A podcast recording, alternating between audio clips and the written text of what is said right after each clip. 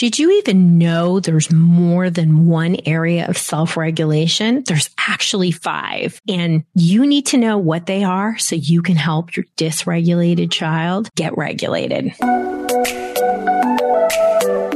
Hi, I'm Dr. Roseann, and I'm a mental health trailblazer. And join me as we have continued conversations about dysregulation and self regulation so that we can support kids and families and today we're talking about the five areas of self regulation so you can better understand just why your child is struggling, maybe in one or more of these areas. So let's dive in.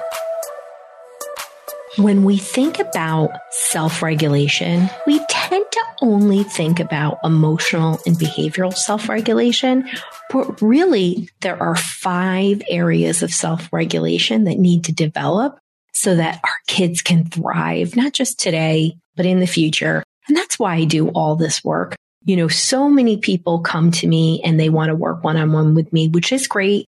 You can go to drroseann.com forward slash help. And that's our one to one brain behavior reset program where we only take a few people every month. That is it.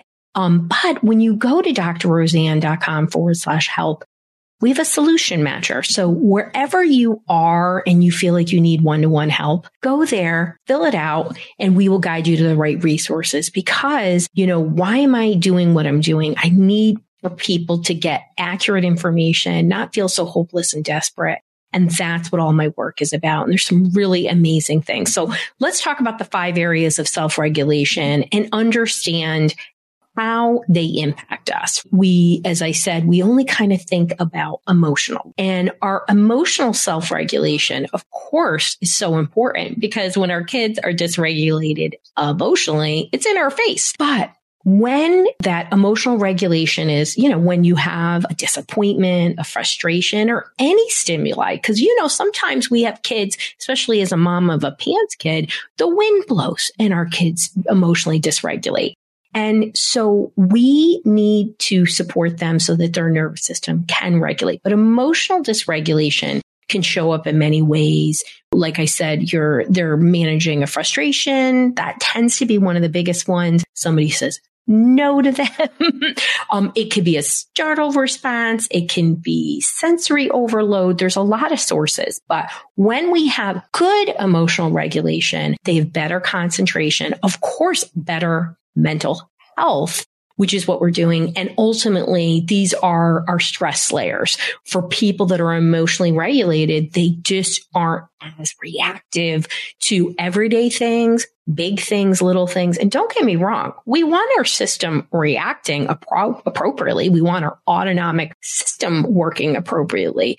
And that means that it reacts when it should and it doesn't overreact. So the second form of our ways that are we self-regulate is biological, right? So when our actual physical system, our autonomic nervous system is working appropriately, as I alluded to before, and if you've ever heard me talk, right, we have an autonomic nervous system. It's our stress response system. And when it's well oiled and you're taking care of it, you're going to learn a lot more in this self-regulation series, just how to take care of it. So if you're binge listening or watching, make sure to watch the whole series or listen when you're taking care of it, you have a stressor and you go from a nice, relaxed parasympathetic state. Boom. It jumps up into a sympathetic dominant. It says, Hey, what should I be stressed about? Is there a war? Is there something going on?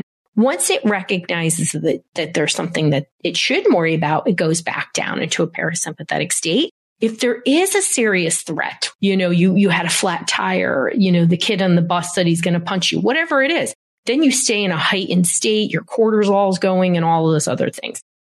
When we have a normal functioning system, that's what's happened. But then on top of it, your cortisol levels can go back down when you go into a parasympathetic state. Then your energy is going to restore. Cause even though if you're jacked up, in a sympathetic dominant state, when you live there, you're actually exhausted. Usually your sleep's turned around. And please know this can happen to children. It can happen to teens. It can happen to us. It's pretty easy um, for them. Okay. So now another area of self-regulation is cognitive. So when our thinking, our brain is regulated, um, I'm thinking that, you know, so many of us are neurodivergent and in the world, you know, learning issues, attention, autism, and really even mental health issues kind of fall under neurodivergence.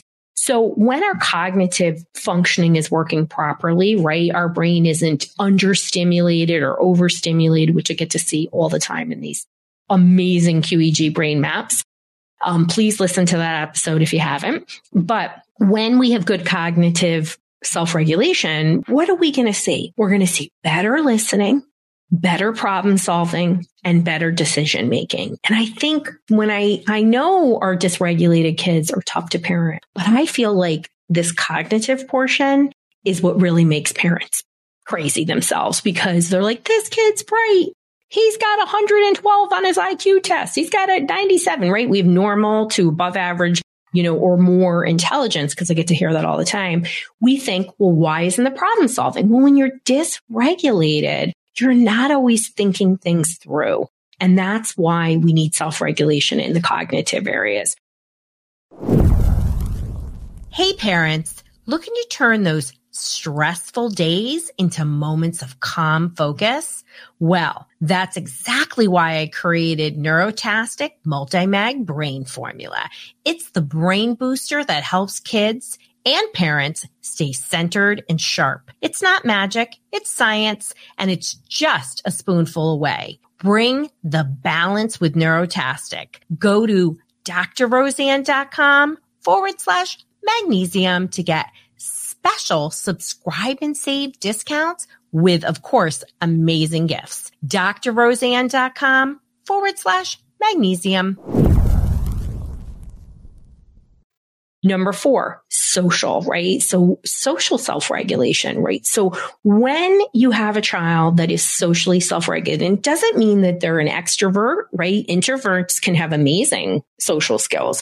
It means that they understand social nuances. They can interact appropriately, right? That's really what social regulation. And when we think about certain um, disorders like autism, even ADD, you have a higher rate of social issues and autism. Everybody has a social or and nonverbal LD.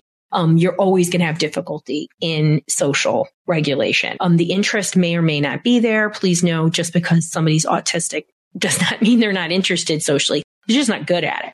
So when they are regulated socially, ultimately you have healthy relationships with other. You understand how to have reciprocal back and forth conversations. You don't just talk about Minecraft. all the time. And I mean, some of that's normal. And for example, I just recently had somebody where their child will only talk about Dora the Explorer and it's been like 10 years. So yes, diagnosed with autism. So when you are regulated socially, you have that ability to interact. You can read body language. You can do all those things. And it's a really valuable school skill. The fifth area of self-regulation is something we almost never talk about. It's actually pro-social regulation. And pro-social means that you are caring for others. You really have empathy for others. And our greatest leaders have unbelievable empathy, right? I always, I always refer to Oprah.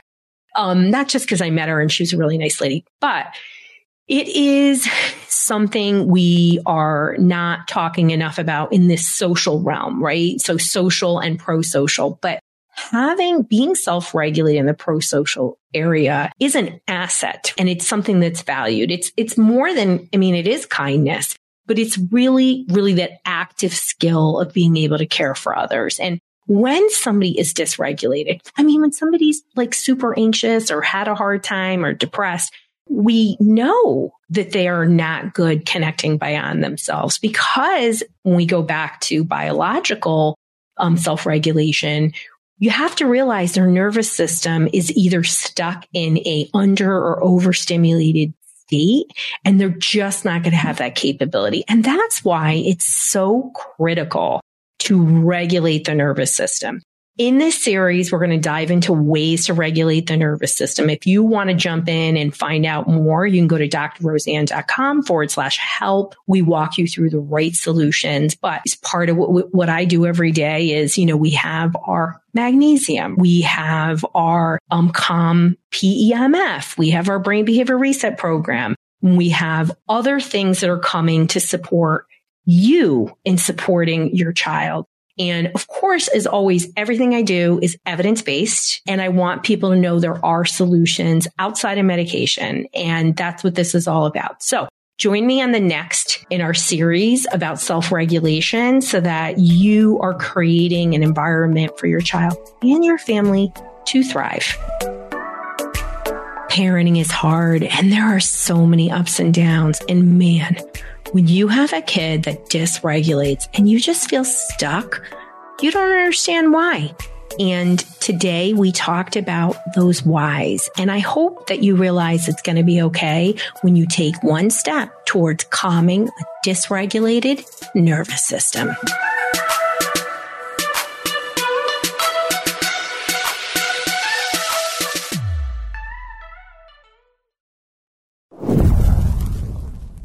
You need the right solution to help your child be successful at home, school, and life. And that's why I've created the solution matcher. Go to drroseann.com forward slash help, D-R-R-O-S-E-A-N-N forward slash help to get the right solution for where you're at.